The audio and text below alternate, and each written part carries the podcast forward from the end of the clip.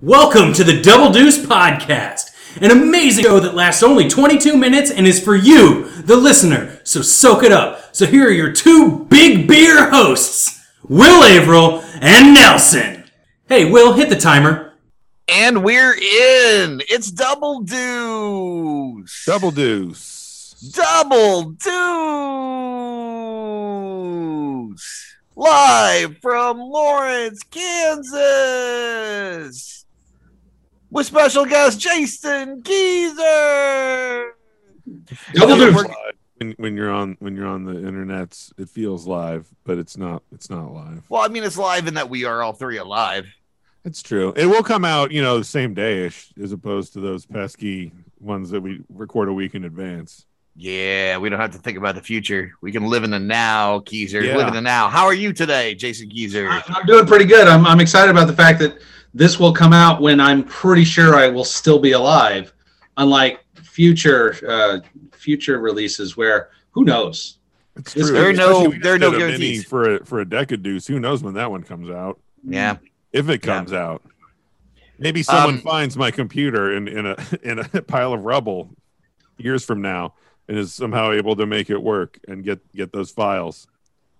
I intend on having a little USB drive in the front of my tombstone Mm-hmm. uh, where you just basically put in, you know, the the little the little uh, flash drive and you get yourself some deuce.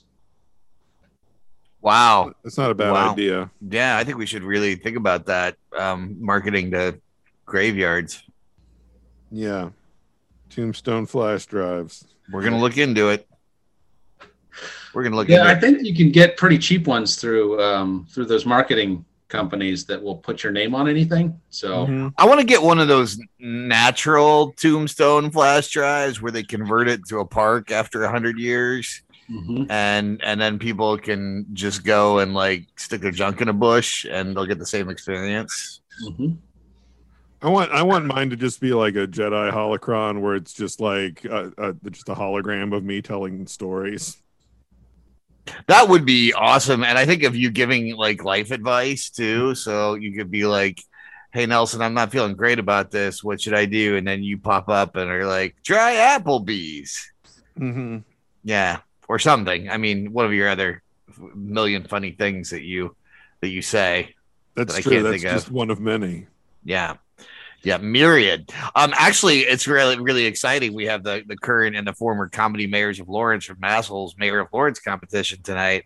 Um, Yeah. both Geezer and, We, and Nelson. we represent like a massive block of, of comedy political power. Like it's That's been true. years since one of us was not the mayor.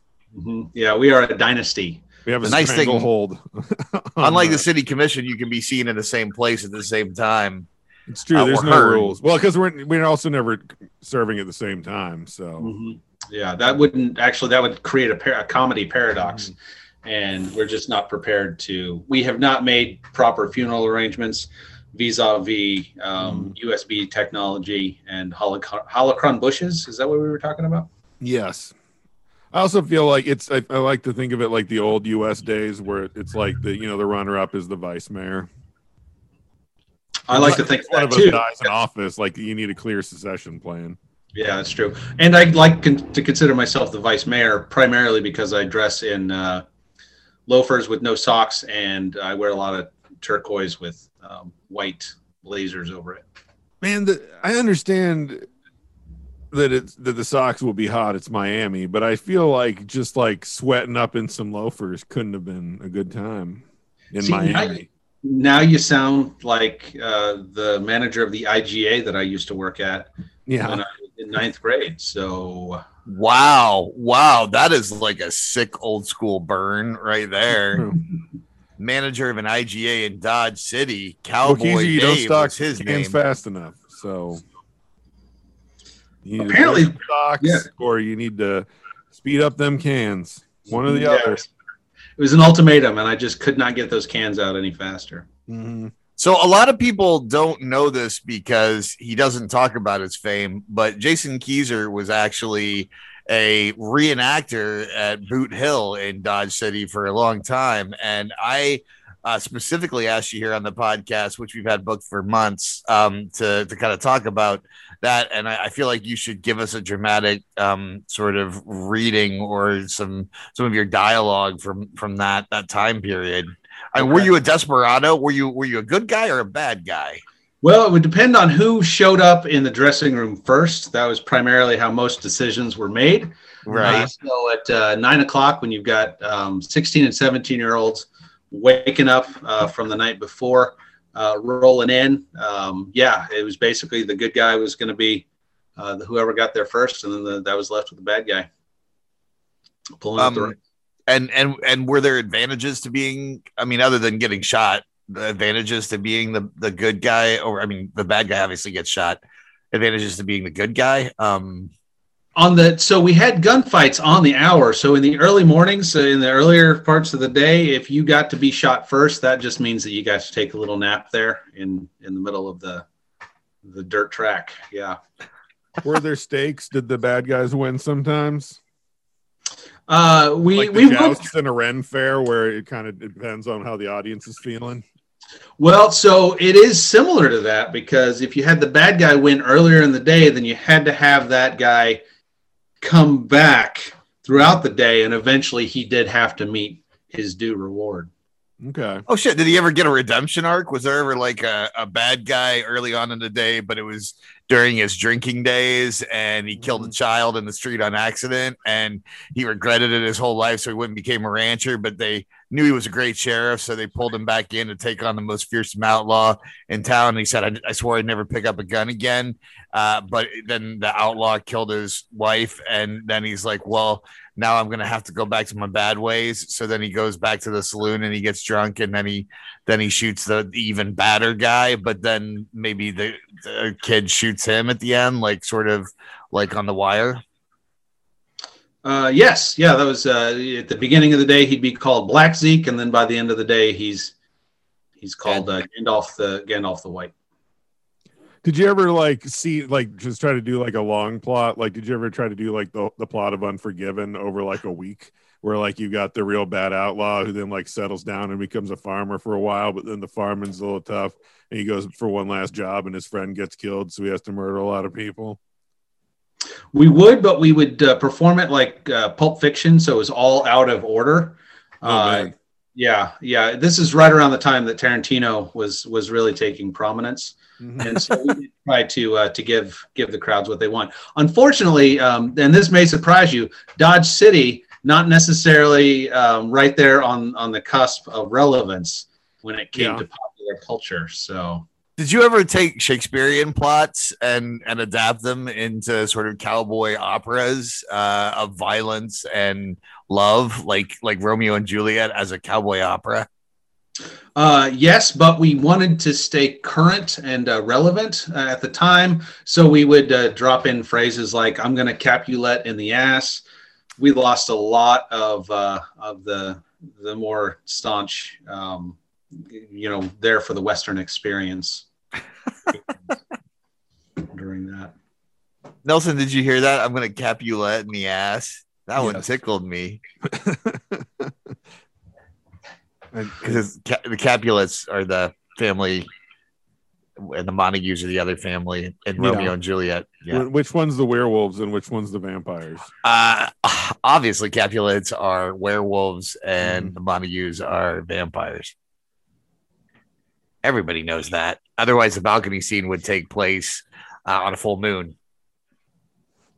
Yeah, he's, he's, he's kind of got you there, Nelson. I mean, I Now, this might be more interesting. I was asking. Um, he was. Ex- I, I'm unfamiliar with what you're what you're talking about, so I'm just trying to get the information. Well, werewolves uh, turn into wolves when it's a full moon. Okay. What's a vampire do again? Uh, they're the ones. They, are that they the ones who transform into planes or the ones who transform into cars? they're the ones that transform into planes, and if they go less than sixty miles an hour, they explode. That's hard for planes to do. It really is. It really is. It's a constant juggling act. They multitask vampires. Yeah. That's why you don't see many of them as office managers. Yeah. Okay. Well, I Yeah. think I understand the plot of this Dodge City reenactment now. yep. All right. Uh, Keezer, do you ever think about giving it all up, your Lawrence life, and returning with your guns in in your holsters to Dodge and re- retaking the mantle of of uh, full time reenactor? It's crossed my mind, and it is nice to have that. I, I I'm surprised at the amount of confidence that affords me in any given situation, in which I know that no matter what happens, I can go forward boldly, knowing that I've always got that backup plan. Is it like the music scene in Lawrence in the '90s? Are there like aging like reenactors who are still in town, going, "Man, I'm just trying to get that one sweet gig, and uh, I'm gonna go reenact in Branson, or I'm gonna go reenact in in uh, in an Ang Lee movie, and I'm gonna I'm gonna be famous. I'm gonna be a famous reenactor." You um, you ask that as though you don't already know the answer. Is absolutely there are most of them live in most of them live in Wichita and will travel to Dodge City uh, during Dodge City days, in which there is a reenactment of a train robbery, which really ups the stakes right there in the middle of town. Hundred percent true. Where does Do you- Dodge City Days occur, occur vis-a-vis a Toyotathon? Uh, well, we know that um, much like uh, basically it's three days before Toy- Toyotathon Okay. Dodge City Days happens. Dodge City Days is when um, Dodge City Days is the Fat Tuesday of Toyotathon. yeah, yep, Okay. that's correct. Um, Okay. Yep, which is why there's a parade and Mhm. uh, why there are pictures of me out there um, flashing my duster for beads. Yep. So listen, listen. I don't want to dwell on this one thing for too long, but I've got I've got one more question that I have to ask before we move on. Um, does that mean that you know enough like train robbing reenactors that we could go and rob the Baldwin Mystery Train like halfway through one of their mystery shows? Like, wouldn't that be awesome if they're like people are there for a mystery show, which you know they're loaded for cash when they're there for a mystery show mm-hmm. because they got to pay for drinks, they got to pay for popcorn for the kids, right? And then we just roll up and we rob the train, and then we take all that money, and then we tell the reenactors, "Shit, guys, this is real. You're criminals now," and they run off, and we get to keep the pot. What do you think? That would that work? And they're the ones who are like, you know, famous, like robbing reenactors. So they're the ones the police will go to. And we gave Yeah. them fake names. yeah, Let me give you some good news right here now. To your to answer your question, absolutely. I've got all of the prerequisite knowledge and experience to make that happen. And two, I've done enough of those Baldwin mystery train shows to have the inside information to make sure this goes off Ocean's 11 style. This is a this is a heist, my friends. We are planning a heist. Listeners, you are now an accessory after the fact. ha ha! You can't tell anybody, or we'll implicate you.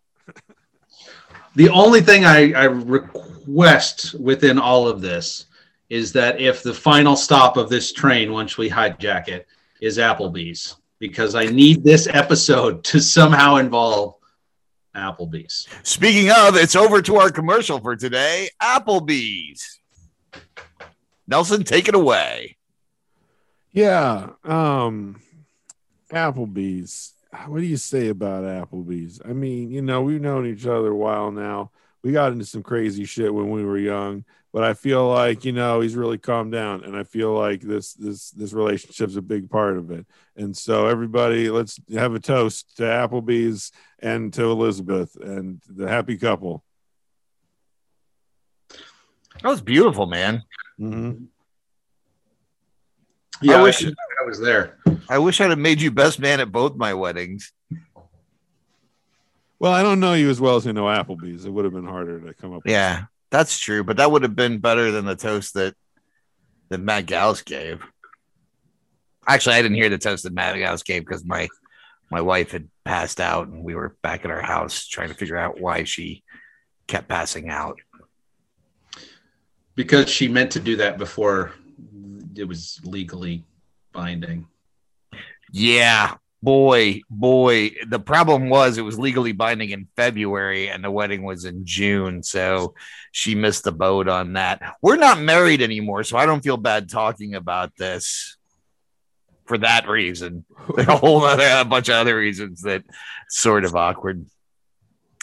Um, but yeah, that's Applebee's. Buy the ribs.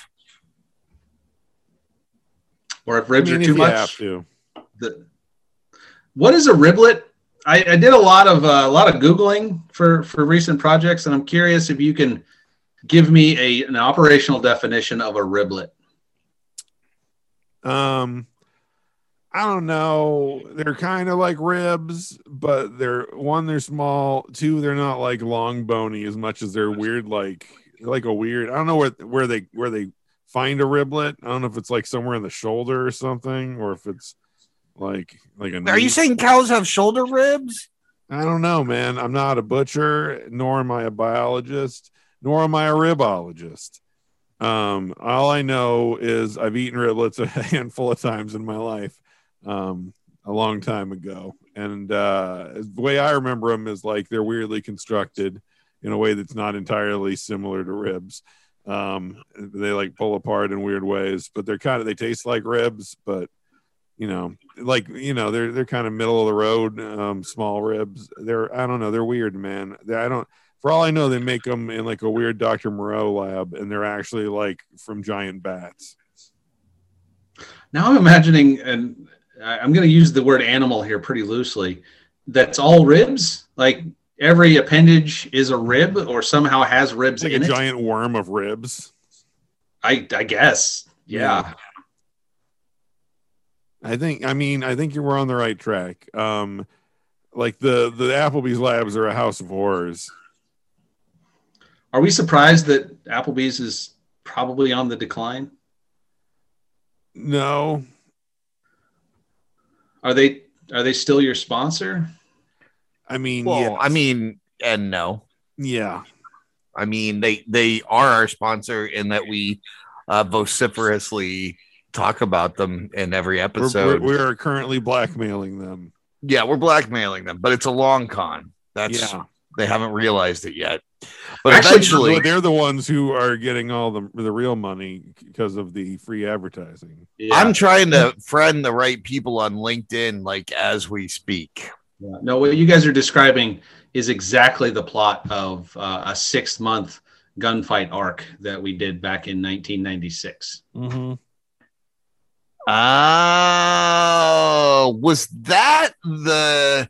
Oh, that was that was strange things are afoot at the Sirloin Stockade arc, wasn't it? That Right. was, I you know I my grandma caught like four episodes, loved it, loved Yeah, it. We, we were really hitting our stride. Uh, She always told me about the Sirloin Stockade and how you guys kept talking about it, but they wouldn't wouldn't promote you, Mm-hmm. and then then it just blew up.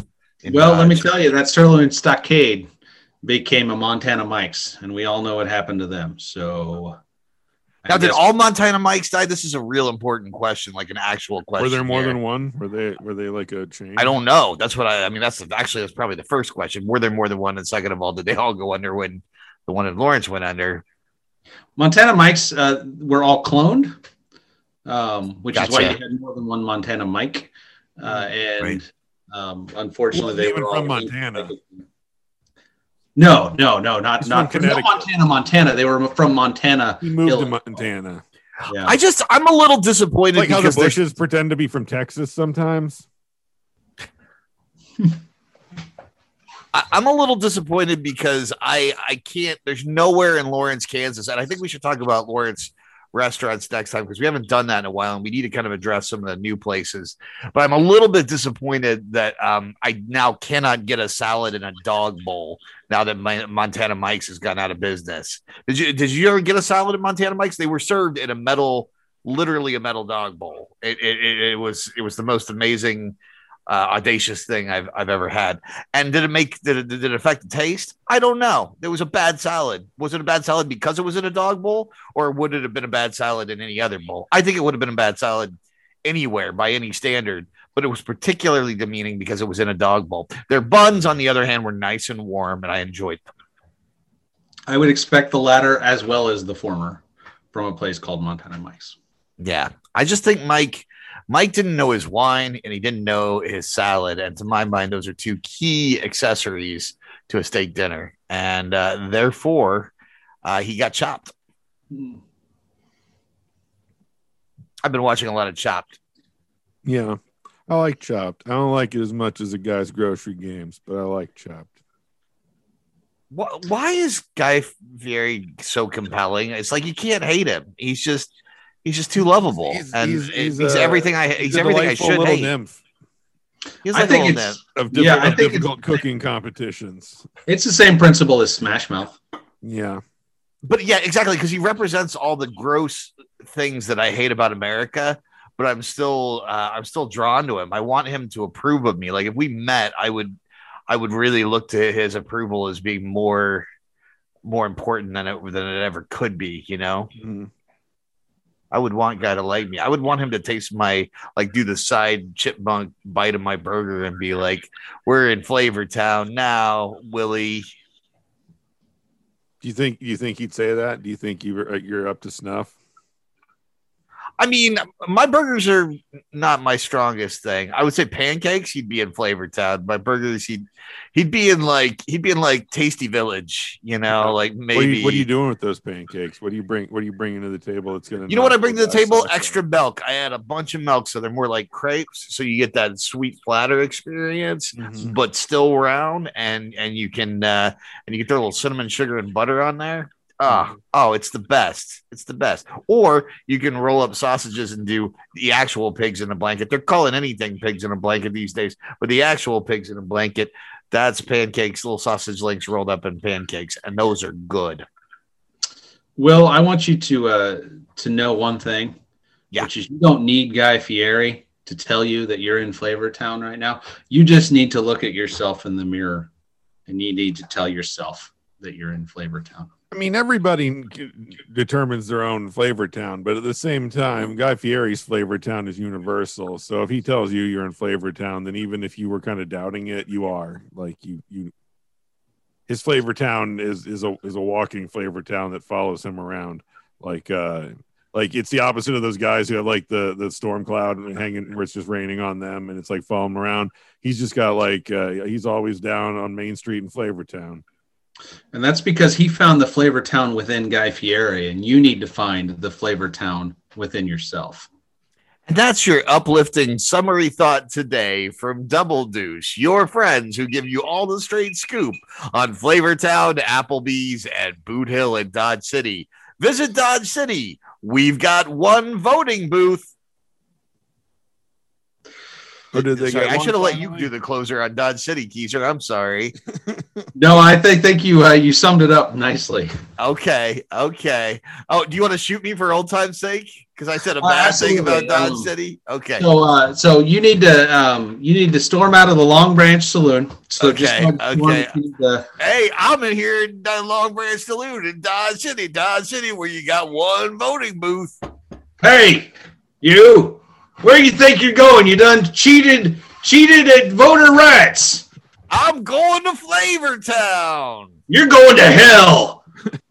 Bang. Ah! Well, that was harrowing. I think that's the most exciting ending we've ever had. Yeah. Double deuce. It was so exciting. You know, we we we didn't even talk about basketball.